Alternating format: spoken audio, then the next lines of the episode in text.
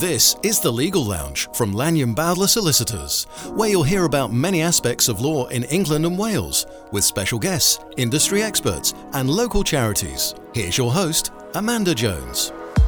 Hello and welcome to season three of The Legal Lounge. If you haven't heard the shows in the first and second seasons, there's plenty of content worth a listen, with conversations and advice about divorce, injury claims, and business partnerships. There are also some excellent episodes where you'll hear from local charities and learn about the amazing work they do. You can listen to these shows on your podcast app or by visiting lblaw.co.uk forward slash podcast. In this episode, Nick Playford and Steven Corfield from the agricultural team explain what should be covered in a partnership agreement what happens if the partnership suddenly ends, how to handle those with a lesser interest in the business, and how to deal with new members of the partnership.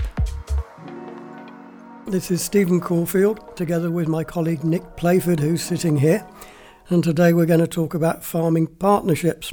Now, partnerships in business aren't just applicable to farming, there's a much wider spectrum where individuals come together to form a business and trade in many ways. The one difference for farming is it's all members of the family who are involved quite often, and the family dynamic brings other pressures to bear.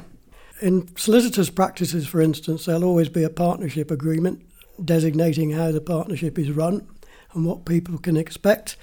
And for most farmers now, that's the case. And with the law getting more complex, and particularly tax getting more complex, it's better to uh, make sure there is a written partnership in place.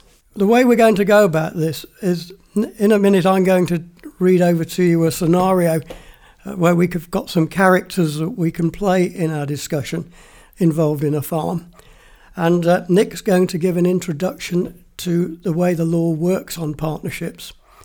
And together we will then look at clauses that you'd be wanting in an agreement to help the family run the farm and to deal with issues that arise from then on.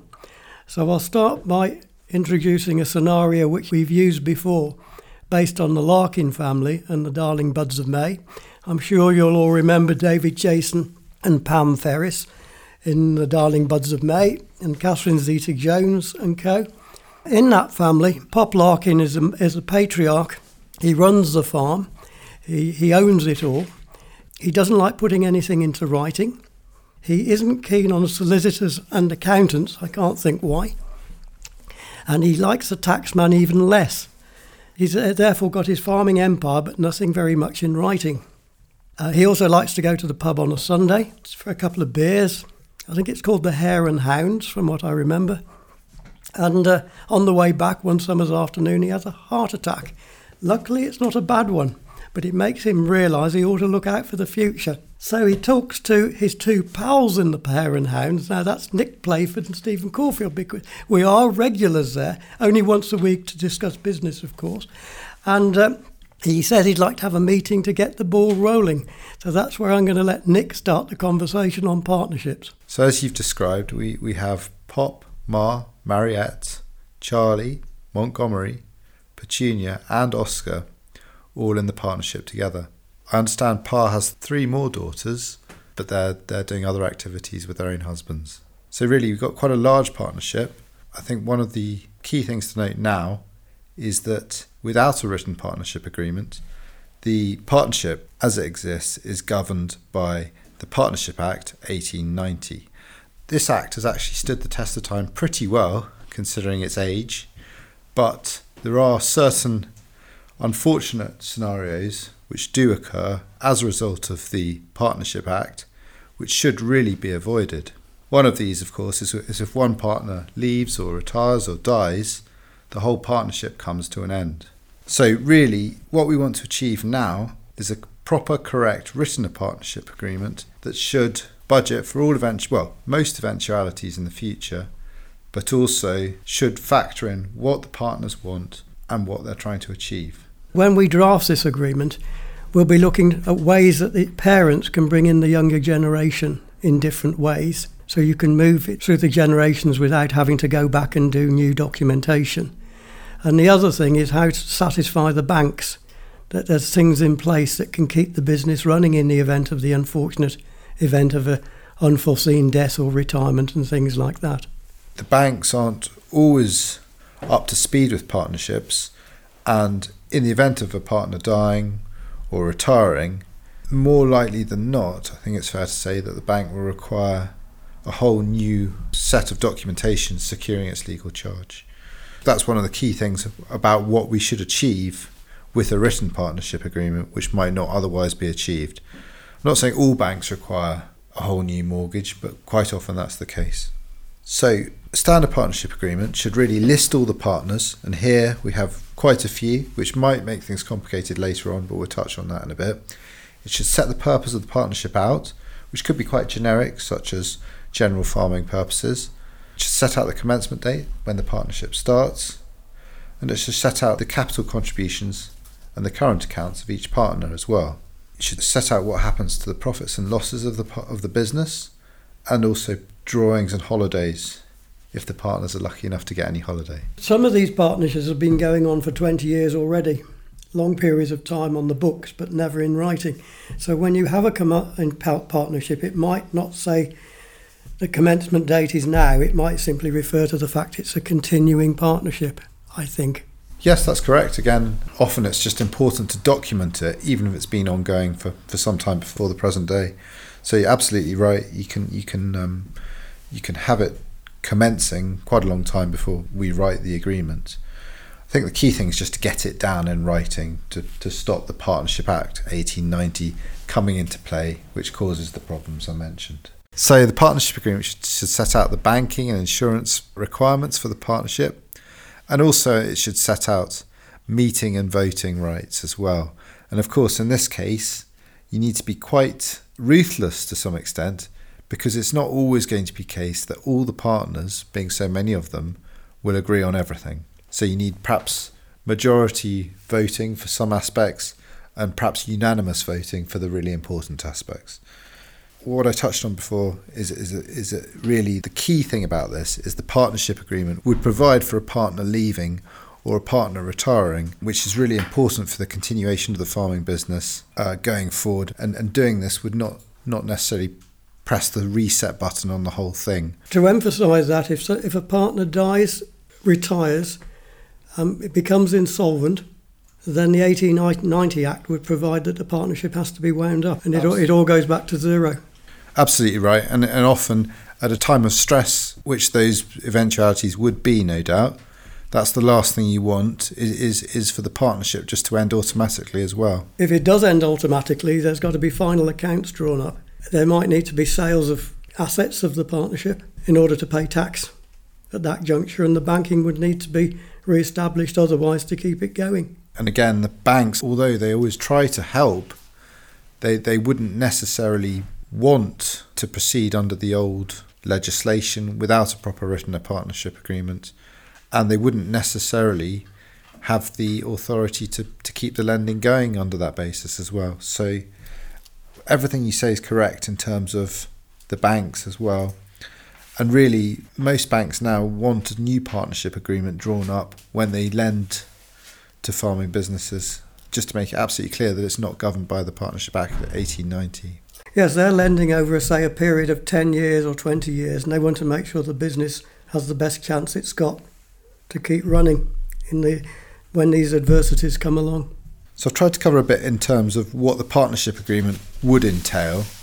Is, it fair to say, Steven, that, that if Pop did pass away as a result of his heart attack, that you think the land within the partnership would be needed to be sold?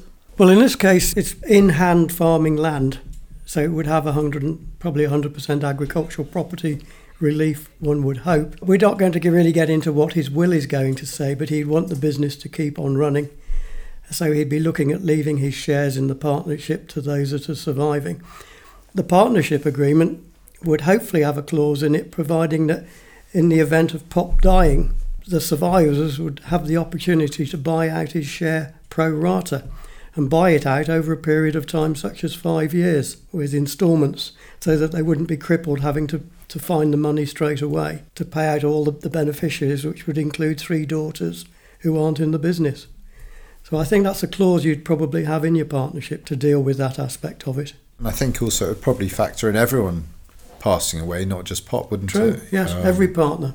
The other thing is if you have a, if it's insolvency that's the problem, Pop was to uh, uh, find he'd, he'd got himself into a bad venture, then the partners don't want the, the, the creditors to come along and damage the partnership, so they could they could um, have the opportunity of buying his share out. And if Pop were to go into a care home, would this have any effect on that? He ceases to be a working farmer in the business, but he he, he could still be on the books. But if he can't conduct his affairs, then I suppose it's in the hands of attorneys as to what happens with his share. But you'd have a provision, wouldn't you, providing that if, if a member of the partnership did go off the rails, that uh, you could arrange for them to be retired. Absolutely. The, standard partnership agreement of a good nature would have a sort of expulsion clause in that in that in that eventuality. Sounds drastic, but it'd be a way of coping with it. I think it's drastic necessity. Pop, Pop wouldn't be at all happy with that. No. now looking at various specific aspects which might be of interest regarding partnerships in farming. Uh, Petunia's interest in the business as a partner has really only been looking after the bed and breakfasting in the farmhouse and the barn conversions, and she only works two and a half to three days a week. So, in that case, she it's probably not fair that she comes in as a full equity partner with the others. Well, I think the key thing is she doesn't need to. I think it's important that her contribution and assistance to the partnership is recognised, but her share of profits can reflect what she does in terms of the bed and breakfast and the barn conversions. And um, it, the partnership doesn't need to to really say what sort of full status she is. She's a full partner, in my opinion. Um, she just perhaps would would get less of a partnership share, depending on her reduced contribution on a weekly basis. Yeah, she could probably have her usual expenses, business expenses covered through the partnership in a full manner. I would imagine. Absolutely right. I think I think partnership agreement is is probably the right agreement for her, even though she's done, doing something a little bit different within the farming partnership.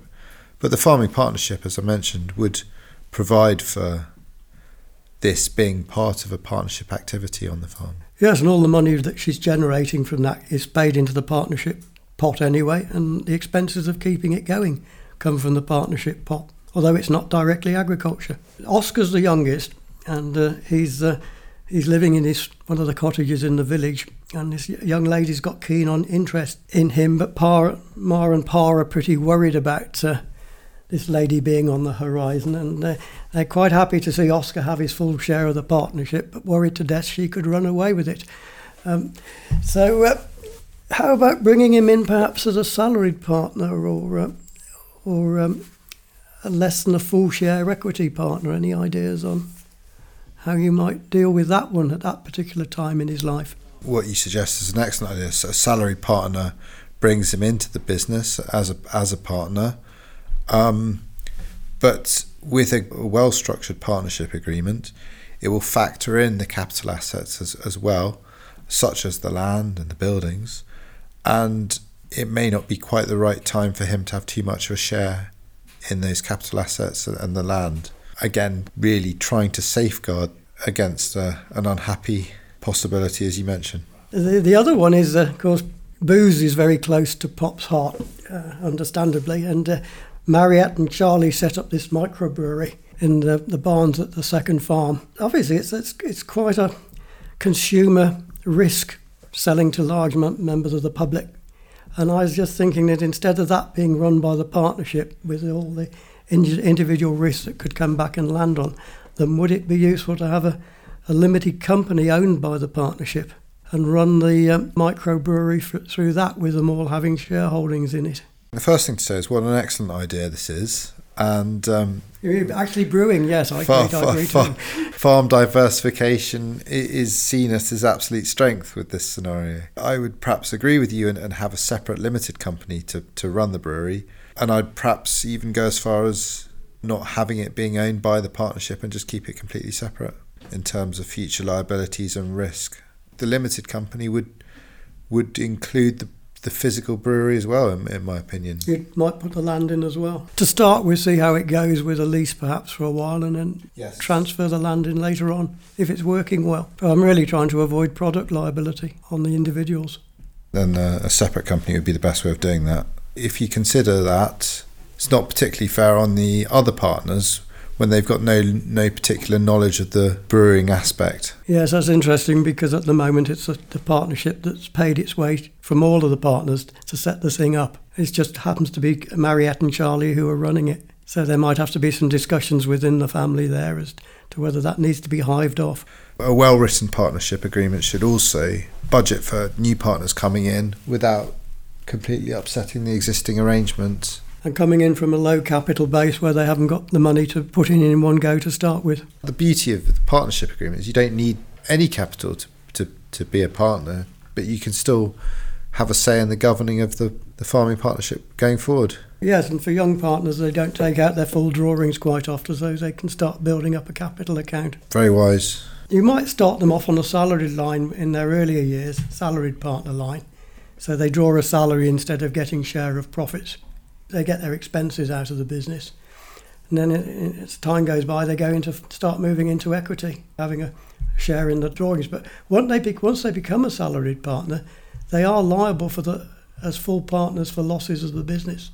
And that's also a worry if you have a big mortgage to pay off. Yes, they'll, they'll be liable for that. But I think the key thing is to get them in at an early stage, as you say, with a salary, and then they become they, they start to own the part of what's happening and be part of future decisions and and um, get them involved from a young age rather than the older generation holding all the strings and and um, often we see poor communication. Which reminds me about who's got the signatures on the checkbooks because usually if you've got equity partners, there'll be some provision that at least two of them must sign or something like that with certain limits, the total sums of checks being written. So a salary partner probably wouldn't get their name on that, but the equity partners, that would, that would be the case. There is a hierarchy as well within the family often, and um, the more junior partners wouldn't really want to be part of the check signing process anyway, and, and they would just leave it. I do know cases where the uh, lads in the 50s aren't considered old enough to sign the checkbook yet. Those are thankfully few and far between these days. But do you think they're, they're more few and far between by greater communication and willingness to accept help from the younger generation? That is the case. I think it's worked, but the younger ones expect expect more than the older ones understand. Times are changing. They've also had a different educational background as well, bringing new innovative ideas to the partnership, which I, when I see family farms in action, the older generation are often keen to, to try and go with some of these innovative ideas and, and bring them to the going forward of the business. I think some of the older ones are very pleased the youngsters have got the grasp on the IT. And again, IT is important when you consider things like your solar farms and things like that, where the, everything's available on, on, on the phone app. Just one other thing before I forget that whenever we're discussing the putting together of a partnership agreement, we do work closely with the accountants because they've been involved with the books often for you know, two decades or more. And it's important what we put in the partnership agreement ties in with what's already in the books. Absolutely right, Steven. And I think discussion is the key amongst any farming family to, to try and discuss these aspects and make sure there's a clear pathway for the future. By way of conclusion, I think the Hare and Hounds are still open. So, how about going down for a pint? Sounds great, Steven. Thanks to Steven and Nick for lending their expertise. More proof that lawyers don't bite. If you need legal help from either of them, please get in touch through lblaw.co.uk. If you have a particular legal issue you'd like me to put to our specialist for an upcoming episode, please let me know by visiting lblaw.co.uk forward slash podcast. Thanks for listening. If you found the conversations helpful, please remember to follow, review, and share the episodes. And don't forget to go back and check out some of the shows from the other seasons. Speak to you soon. That was the Legal Lounge from Lanyon Bowdler Solicitors. Visit lblaw.co.uk slash podcast for helpful resources. And please do follow or subscribe on your podcast app so you never miss an episode.